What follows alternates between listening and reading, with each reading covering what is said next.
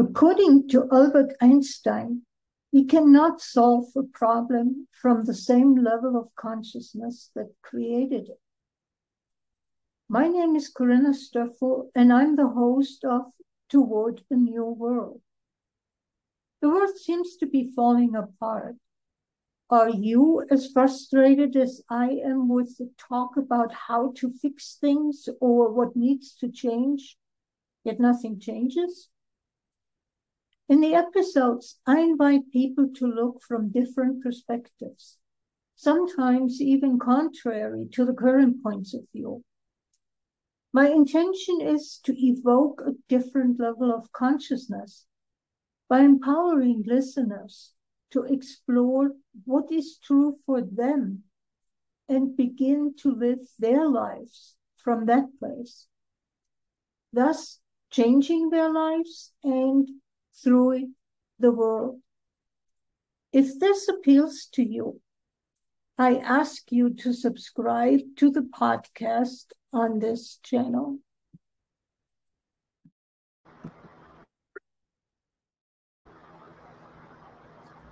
But click the button here, click the button there. What? How to talk about change? I have done plenty of times that I talked about theoretically uh, the process of change, and what I'm realizing is, what the heck are you, the listener, doing with this theoretical uh, very sterile, almost, uh, explanation of change? And so I recently uh, had an episode uh, that I'm sharing, contracting the timeline, et cetera. But, but I'm hoping that by sharing my process and how I go about it, that it is helpful for you with your process, which is going to be different, but you know how it's going to be different from mine by hearing mine. So I value awareness a lot.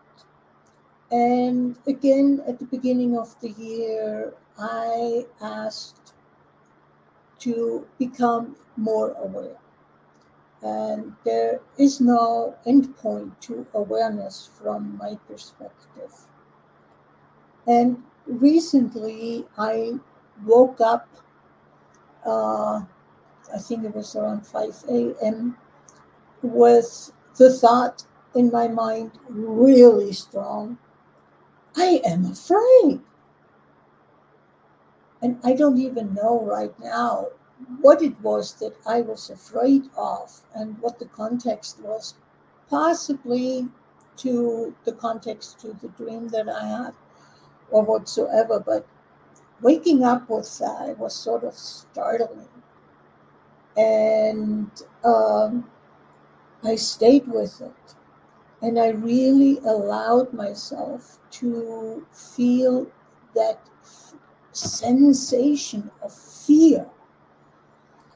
And tears started rolling down my face.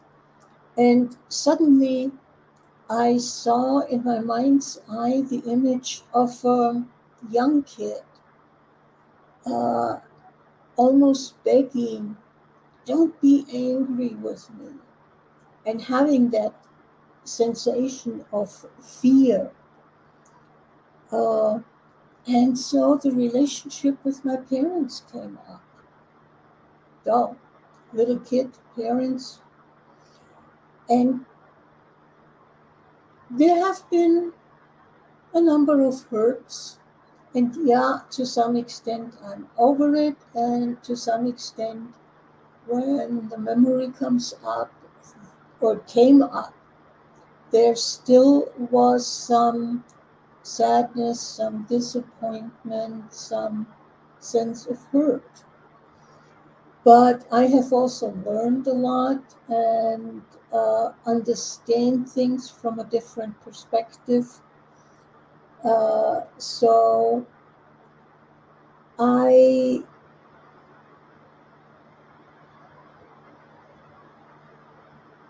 I am forgiving now for things that hurt me, understanding of where they probably were at due to the time.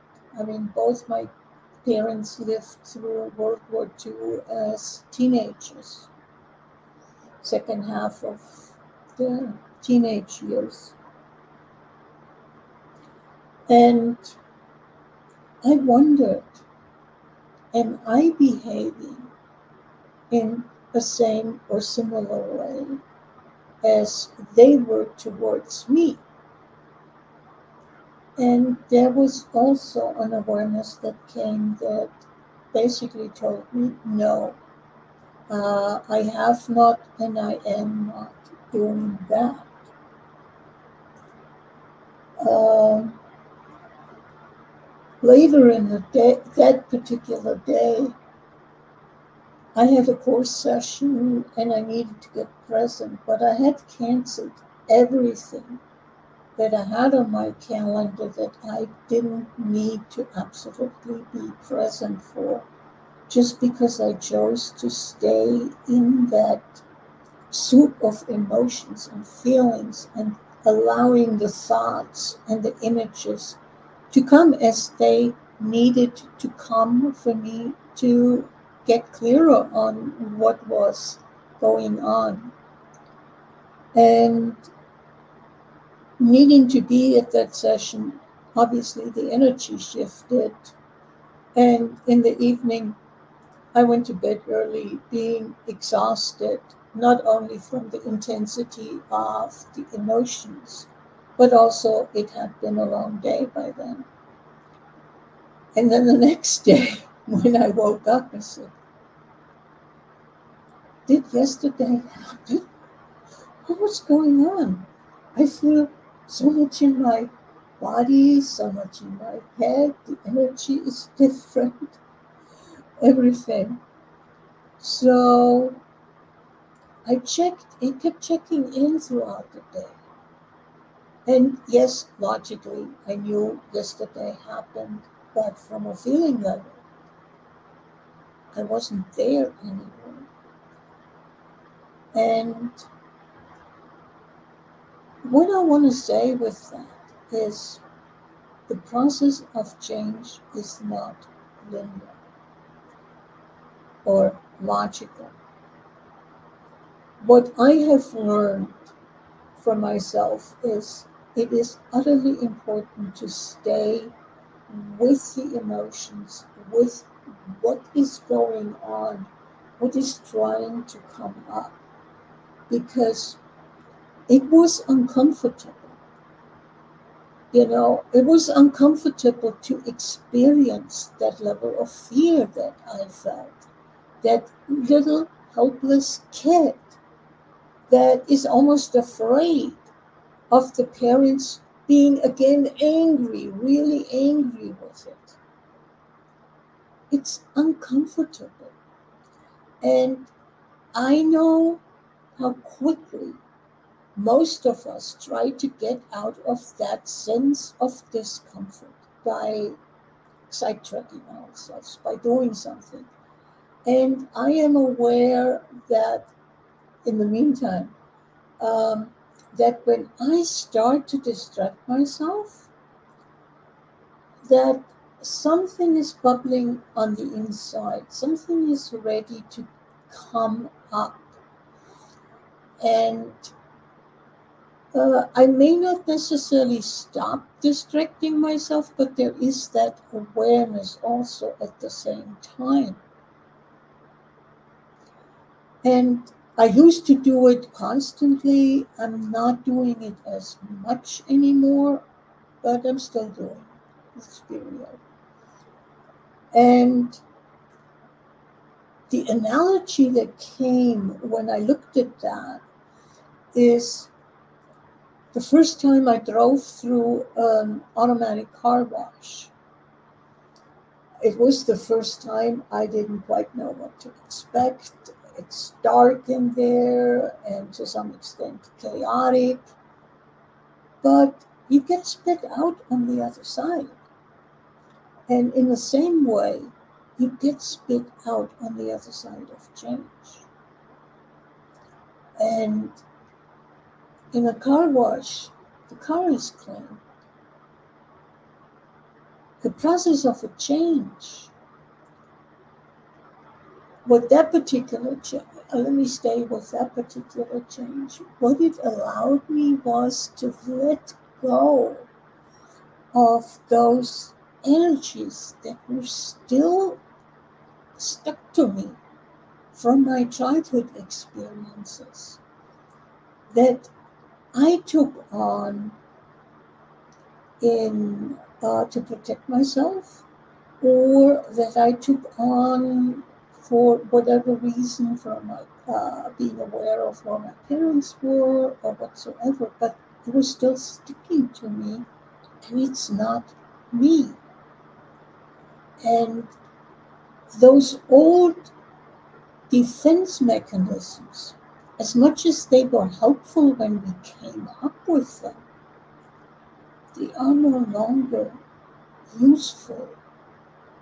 When, you know, a three-year-old comes up with a, a defense mechanism, when you're thirty, it's not necessarily useful anymore.